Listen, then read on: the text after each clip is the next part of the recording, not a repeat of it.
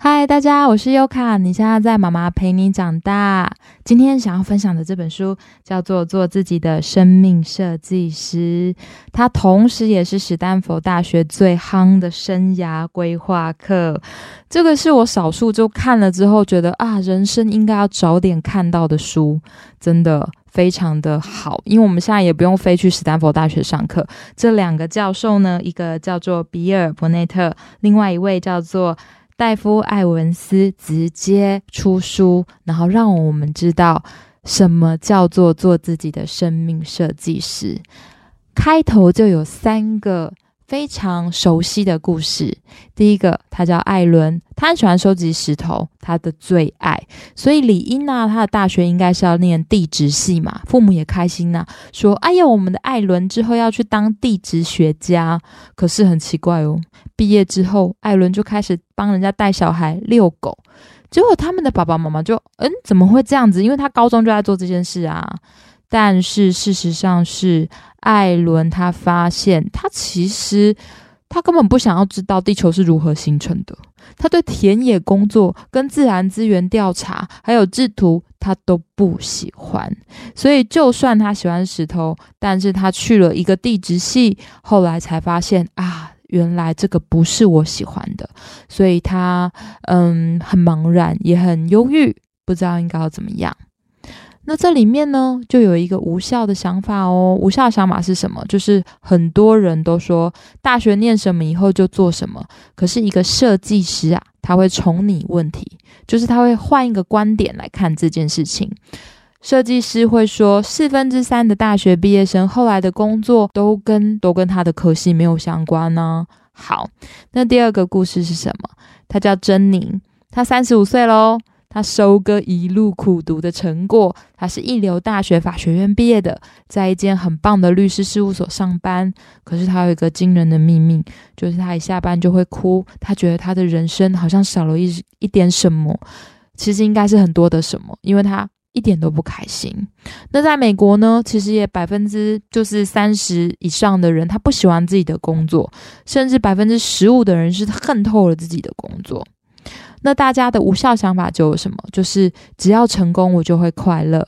可是生命设计师会从你这个问题，换个观点，他会说，真正的快乐其实是要打造适合自己的人生。好，听了两个故事哦。念地质系，因为他喜欢石头，就发现不喜欢。第二个，一路就是念最好的大学毕业，但是他却不开心。那第三个是什么呢？第三个叫做唐娜，她非常的卡打喜得认份的赚钱，已经超过三十年喽。她的房贷也还完了，孩子大学毕业又有退休金，但是啊，她发现她的生活就是上班缴账单，回家睡觉，上班缴账单，回家睡觉。直到他忽然惊醒，他说：“我究竟为什么要过这样的人生？”但是他也觉得他年纪大了，无法再做改变。无效的想法是：“哦，太迟了，我的人生就这样子。”但是设计师会帮你重拟问题，他会说：“只要是设计你爱的人生，他永远都不迟。”那我自己啊，其实有非常大量听。有关于学生还有成年人在职涯上面困扰的经验，大概。嗯，有超过五百位以上，因为我之前是在语言中心嘛，所以来找我的人，他大部分是想要加强自己的语言。可是后来发现，其实他们迷惘的都是同一个问题，就是我喜欢什么，我要做什么，我能做什么。然后甚至有好不容易当上那个就是月入十七万的那种空，那个就是技师，但是他说他的生活就只有四方的麻将桌，他其实也很不喜欢打麻将，可是他真的不晓得他。他喜欢做什么？然后我在台北的时候，还有一个九多亿九百分的迷惘的台大生，我也不懂他多多亿九百分干嘛来找我，但是他也非常的困惑。他说：“我不晓得我要做什么。”那我常常就在想，说我到底要怎么帮助他们？所以我自己在当任主管的时候，我有开职涯讲堂。可是我发现，就是真的要找自己啊，它不是几个小时的事情。虽然说这本书还有我待会会推荐的一本，它可以帮助我们，但是你真的要好好的静下心，然后不断的观察，然后做他的习题或是习作，我觉得这个很棒。但首先，三个人，三个棘手，跟你很熟悉的问题，我们要开始展开为什么。可以设计生命，我们又要怎么设计？首先，设计师他非常的热爱问题，他不会抗拒问题哦，因为他们知道所有美好的东西都是经过不断设计的，人生也是。你仔细想想哦，就是像你们家的椅子，还有手机，甚至衣服、鞋子、包包，其实它都是来自于某个人或是某个团队的设计，它可以让我们越来越好。像杯子啊，起先也不是有那个环嘛，椅子会发明就是因为有人做。做石头会痛嘛？然后大家不想要扛一大堆 CD 出去听音乐嘛，所以就会有手机。嗯，然后设计的起点其实全部都是因为问题。所以现在如果你的人生有问题，那很好，我们现在就要换成设计师的头脑，因为作者发现啊，只要是设计思考的头脑，它就可以是最好解决问题的办法。那我自己觉得，像妥善设计的人生啊，就很像家庭的动线图，你随时都可以改。像小孩这个时段，嗯，幼儿期应该要怎么规划？那他的青年期、青青少年时期又要怎么规划？其实我觉得人生也可以，因为我好喜欢这个设计师头脑。作者就说啊，如果你现在开始愿意当一个设计师，那你就可以永远具备创意、生产力、千变万化。你愿意尝试，而且通通你的作品都会有意想不到的惊喜，就是你不再是行尸走肉或是无限重复啦。那这一堂课它就是史丹福最受欢迎的选修课嘛？那作者是谁嘞？我们前面有提到第一个比尔。比尔呢，他其实就是从小非常爱设计的人，但他同时也觉得这个领域提供非常令人兴奋的职涯。其实他也同时很幸运，因为他目前呢在史丹佛设计学程担任新那个执行总监，还有指导大学跟研究所的设计课程，以及啊协助新创公司与财新百大企业合作。他更在 Apple 待了七年，而且设计出得奖笔电，同时他还设计出星际大战的玩偶。有没有觉得？哦，他就是非常履历很丰富。另外一个大夫呢，他其实就是我们一般人，他就是一个大学很茫然，然后念生物系，后来又转机器工程才好一点。然后他一路跌撞，后来啊成为高科技的高层主管，然后管理顾问，最后他在顺利在大学教书。但是他发现设计天命实在太重要了，所以他有一天呢就想要开这堂课，然后并且知道史丹佛有一个很厉害的。人他叫比尔，他就约他去吃一顿午餐。于是这个课程就这样子设计出来了。因为啊，他说我们是教人运用设计的方法，找出长大之后究竟要做什么，或者是你现在。可以做什么？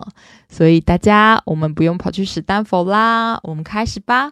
首先，设计师我们刚好说他非常的喜欢问问题，但是他最热衷的是从你问题。从你问题是最重要的思维，就是你要去换不同的观点，去找到不同的问题，而且有时候甚至是问题的核心。比如说，很多人会问说，你以后要做什么？那换一个观点，从你问题呢，就是核心的。可以真正快乐的核心是，你要问自己，你以后想要成为什么样的人？你只要知道你想要成为什么样的人，你其实就可以有方向，可以打造你自己热爱的生活。就像，呃，之前啊，有人以为要设计产品，就是他要有新咖啡的口味，或者换一台新的机器。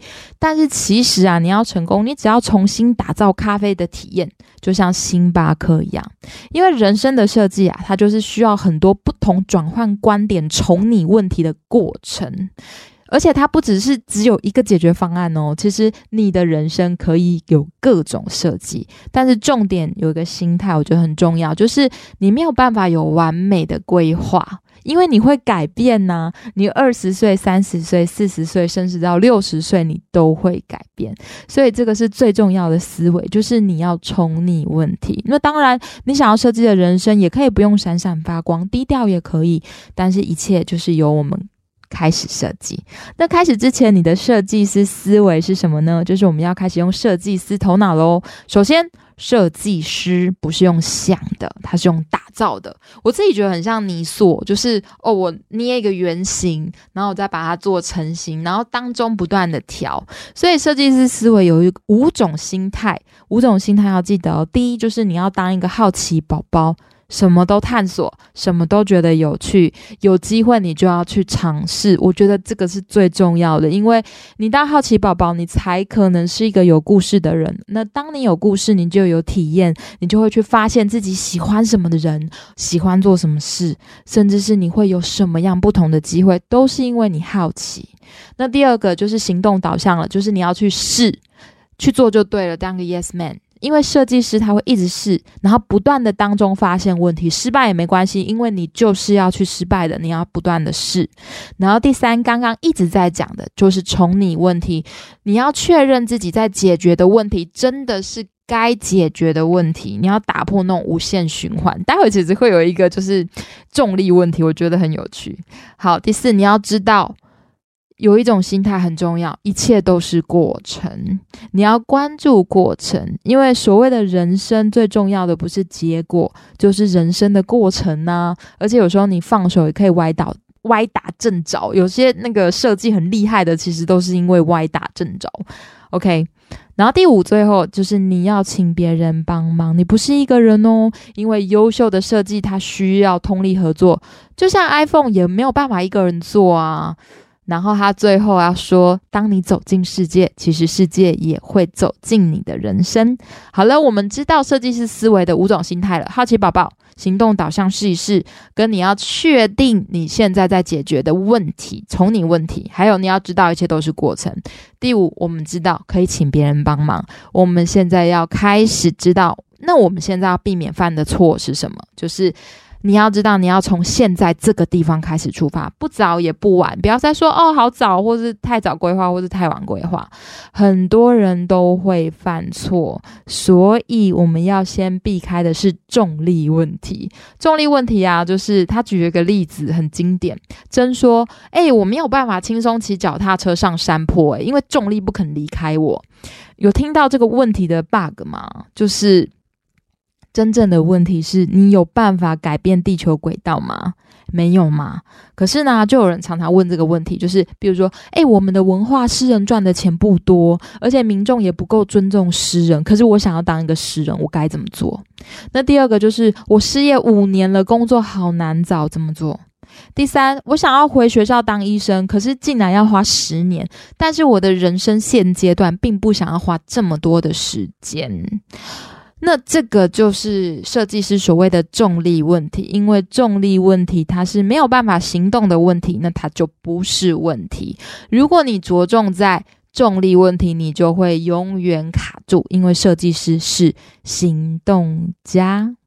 但是有时候是重力问题，还是非常困难可以试试的问题呢？你可以自己不断的去深耕想，比如说单车嘛，你没有办法改变地球轨道，但是如果你觉得很重，你没有办法骑车上坡，你是不是可以买轻型，或是你自己减重，然后训练有效爬坡的技巧？有可能吗？那诗人就很经典啦，因为诗人就真的赚钱不多啊，所以你如果要改变的话，你要写信给编辑赞美诗的价值，或者是挨家挨户的敲门，告诉大家诗的重要性，甚至是举办一个诗人之夜等。诗人终于就是出头天的那一天嘛，那可能是非常非常困难而且不值得一试的提案嘛，真的就是环境民不与官斗。设计师说好，接下来就是刚刚有提到，那我失业五年了，工作好难找怎么办？设计师说，你可以找没有年龄歧视的产业。但是失业五年有断层，跟雇主他可能没有办法相信你可以马上衔接这件事情是千真万确的。可是你可以增加自己其他的价值，你可以去做志工，把你会的东西在这当中有的产能，你可以都跟雇主说。好，另外就是他不想花十年当医生，那很抱歉，因为我们没有办法改造医学院的教育嘛。那如果你要改造的话，同时你也必须要是医学院的博士嘛。可是你没办法，所以呢？如果你不想要花十年，可是你对健康领域有兴趣，你是不是可以在健康领域的公司工作？所以，所谓的设计师，就是我们要在现实当中打造蓝图，我们要接受现实，然后从脚下开始出发。好了，当你知道避免重力问题，还有五种好奇宝宝的心态，我们现在要开始问一个问题，就是：嗨，你最近过得如何？我们通常在形容最近过得如何啊？设计师给了我们一个生命设计诊断书，他让我们盘点人生的现况，是最近的现况，不是你五年前或是十年前的哦。而且他说，你先不管你的热情，生命设计诊断书是先问你四个。状况看你好不好。第一个就是健康，你觉得你身心灵健康怎么样？它里面有画格，比如说五格嘛，你自己满格是几分？像我，因为就是有时候宝宝半夜会这样子吵闹，我睡眠不足，所以我现在的健康状况可能就会是一半。那工作呢？工作就是。他不一定有钱哦，你要记得，你不要窄化成能够拿钱的事情。你所做的事情，你带孩子，或者是你照顾家人，然后或者你现在正在念书，还有你做家事，它其实都是你的工作。人不只可以做一种以上的工作，你对于你的工作目前满意的程度是多少？像我现在在家里带孩子，然后同时我可以录 podcast，就是有声书，我自己对我的工作几乎是达到满格。虽然说我没有任何的钱，但是这真的是我喜欢做的事情，所以诶，很意外，我竟然很满意我现在的工作。然后另外就是有游戏，游戏就是玩跟有趣的事情，就是你过程当中不是赢，你就是单纯去做就很开心。有没有这个时光？那可能因为我有小孩，我常常带他们玩游戏，所以我游戏这个也是很高分。然后另外就是爱。爱就是你生命中人的交流和连结，所以呢，你最近过得如何？你可以看你的四格有没有满格，就是你的健康状况、工作喜不喜欢，你在做的事情你自己有没有意义感，还有你有没有游戏，就是你自己可以单纯去做就很开心的事情，还有你生活当中有没有与人的交流，有没有爱的连结。那像有人呢，在做这个生命诊断书，像我就叫他阿德好了，他是一个创业家，然后他就发现，诶，我的健康跟我的游戏没油了，很低分。可是啊，他发现他可以牺牲游戏，因为他是一个新创的创业家嘛，他愿意接受。可是。健康，他实在是没有办法接受，因为他对公司的投入太过头了。那他后来就发现说：“诶，我不能生病，因为我在打造一间公司。如果我生病了，我就没有办法了。”所以他就开始健身，甚至是听有关于性灵方面的有声书，就是自己去冥想。所以他对工作。看生活的满意度都可以提高，因为他发现哦，我忘记关注我现在不愿意妥协的事情，而且很基本的事情就是健康。然后另外有个 Apple 的产品设计经理，他叫 Debbie，他回家带双胞胎儿子。然后他以为就是他放弃了这么好的工作，他可能会看起来不好。可是他很压抑他的仪表板看起来不错，就跟我一样了，就是发现诶，家跟孩子的工作其实多过从前，而且他非常享受陪伴孩子的感觉。虽然健康较低，我觉得当妈妈是不是就是会比较难？因为睡眠实在太重要了，大家，所以就是能睡就好好睡吧。好，开始盘点自己目前的状况吧。先问问自己，你过得好吗？然后有哪些问题可以开始采取行动？其实不太可能有均等的四块啦，但是会失去平衡，一定会有问题。所以你要记得把握你在乎的，你可以提升的部分。所以设计生命的时候，最重要的就是我们刚刚说的思维。好奇、行动、宠你，然后关注过程跟合作，避免重力问题，盘点现况，从现在出发，我们就可以确定我们真正的方向。这一个关键我觉得很重要，就是你要找到你的人生罗盘。上面有提到，其实我我会写在文字版本那边，就是呃，他如何教我们找到工作观或是人生观。因为我现在说你可能会忘记，但是首先你要确定找到你自己的工作观。工作观其实是很新颖的概念，可是什么是你的美好人生？工作观一定要。和人生观一起去匹配，因为人生大量的时间都在工作。如果啊，你没有搞清楚你的工作观，你在做违反的事情，其实你会杀死你的人生，就是你会觉得过得很没有意义、很痛苦。那怎么样找出工作观呢？首先，你要花半个小时的时间，你一定有，请你这样子做好，写出两百五十个字，然后里面有文字版本会有，就是你为什么要工作，工作的意义对你是什么，还有工作和个人。他人、社会有什么关联？什么叫做好工作，或是值得做的工作？以及需要经历成长、成就感和工作的关联？还有最后，金钱和工作的关联是什么？其实，工作观不是叫我们写理想的工作和职场，也不是工作职责说明书哦，而是你，你。生活在这个世界上，为什么要工作？不只是为了钱或某个职务，因为工作观其实有不同的议题。就像你可以有贡献感，服务他人这个世界，然后你可以获取金钱嘛，同时你也可以成长、学习、拥有技能跟天分，这个就是你的工作观。那接下来我们要找什么呢？也许你的工作观在孩子小的时候要妥协，但是没关系，这个是你有意识的决定。人生不是完美配合啦，就是一路走来，你只要不违反自己，不牺牲自己的价值观就好了。像是有人他希望留一个美好的地球给孩子，可是啊，他却替一家会污染地球的大企业工作，那你就会发现你的生活当中常常有不满、有失望，因为你的生活没有一致性。首先，你真的要知道你是谁，你的信念，你在做什么。这个就是为什么我们要找工作观，以及我现在要说的人生观。那人生观是什么呢？人生观同时也是一样，就是你要花三十分钟的时间。我自己待花二十分了，好像没有三十分。然后你要写两百五十个字。人生观就是你这辈子最在乎什么？人生观的问题里面有人活在这个世界上是为什么呢？人的意义和目的是什么？还有个人和他人之间的关联是什么？家庭、国家、世界上的其他事对你的人生有什么意义？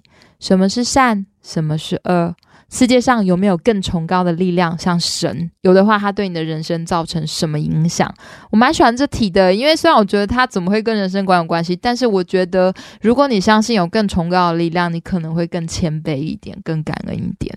好啦，总之，人生观跟工作观大家都没有对错，最怕你不思考，因为你要幸福嘛，首先你就要找到自己的。人生罗盘，也就是说有没有一致性的整合？所以现在开始，如果你已经写了你的工作观跟人生观。你要记得问自己三个问题，就是我的工作观跟人生观有哪些地方相辅相成呢？有没有矛盾需要调整的地方？还有你的工作观可不可以促进你的人生观，以及你的人生观能不能促进你的工作观？我相信他，你你现在脑中可能不会有很多的答案出来。可是你要酝酿在自己的心里面，只要有时间就找自己的工作观跟人生观，你会赫然的发现，哎，我好像渐渐的清楚我喜欢什么，我的信念是什么，然后我做的事情是什么，对照起来，其实你就不会迷路太久。但是你要记得哦，设计师是一年可以校准一次的哦，就是你你会改变，所以你可能时时要确认你的工作观。观跟人生观是不是一致？然后你也要帮自己定位。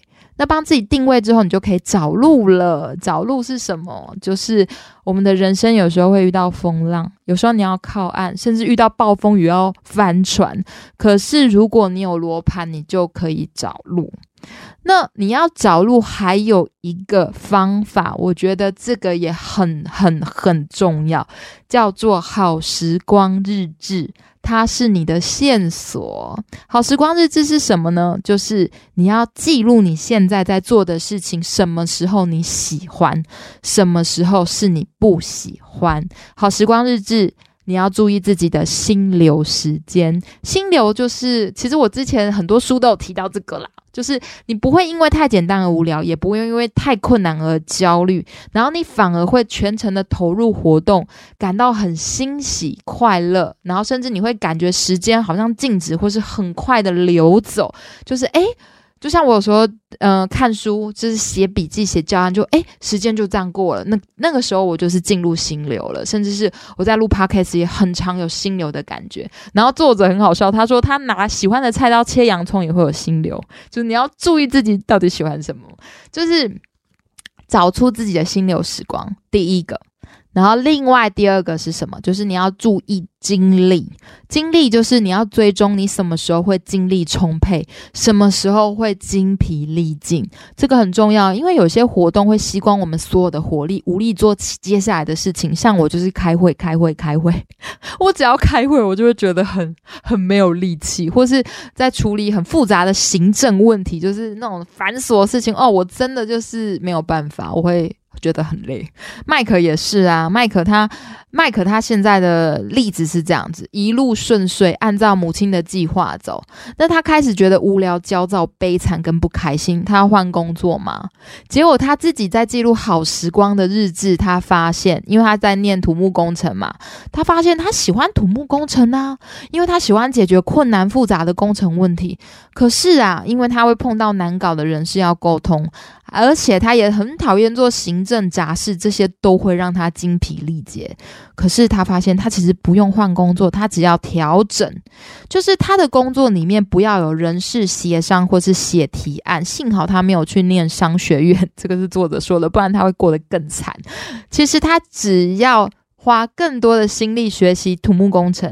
后来麦克啊，他就念到了博士，他做到高阶的土木结构工程师，大家也不敢叫他去做杂事啦，他就可以一头钻进他解决困难跟复杂的工程问题，然后他的人生就获得很大的满足跟开心。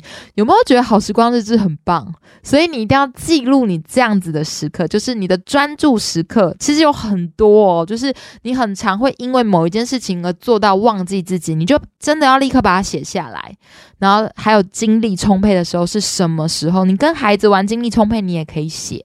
然后第二，你要写反省，就是你从很多事情当中你学到什么。所以呢，这样你就可以在你的行事力做调整。你可以将你投入很低的，就是会消耗你精力的前后穿插，投入度很高的。你这样子就可以让人生有很多美好的时光了。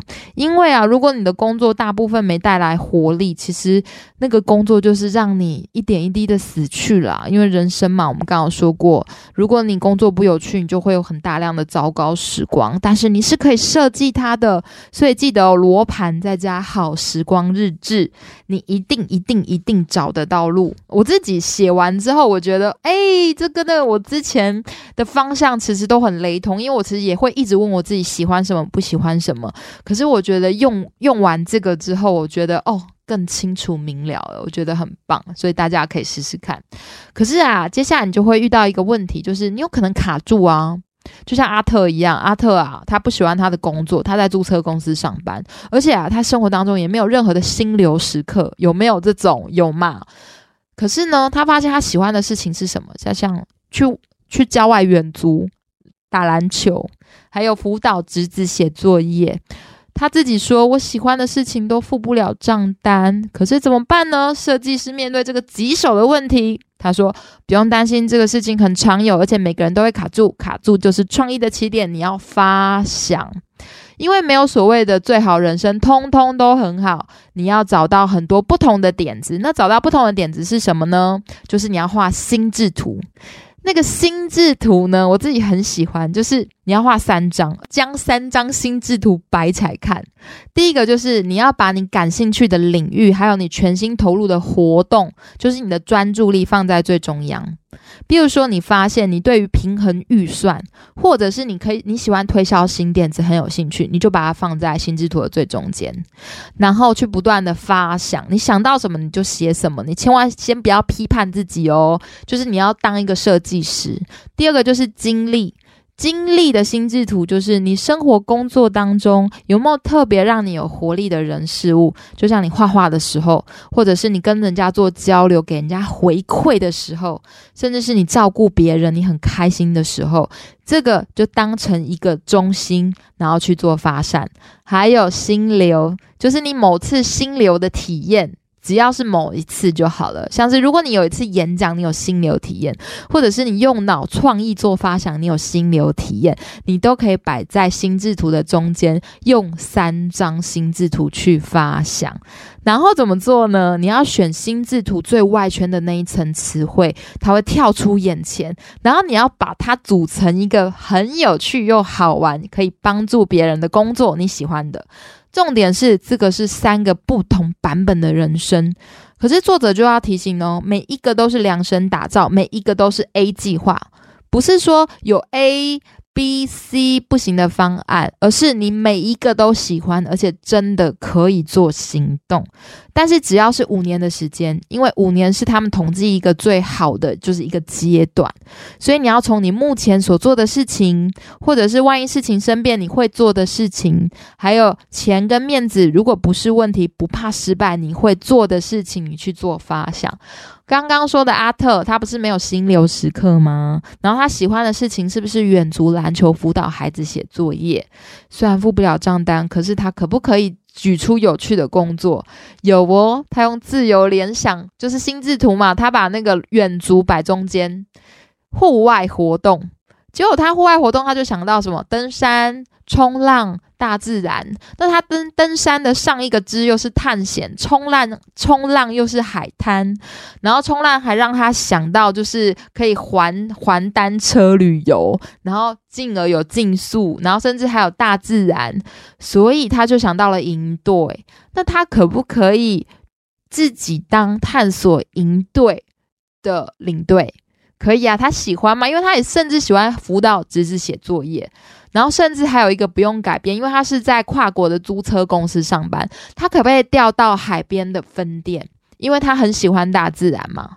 那他可不可以让自己的工作变美？甚至是在海边的分店，他可能就是去学个冲浪，然后兼职当了冲浪教练，他是不是也会很开心？重点是这个设计的过程，就是他用心智图去发想。我之前有看到心智图的用法，其实就是用来思考的。所以大家真的可以把自己的感兴趣、专注的领域，全新的投入的活动摆中间，然后你最喜欢的。呃，有特别的活力的人事物摆中间，还有你某次的心流体体验摆中间，然后开始去发想。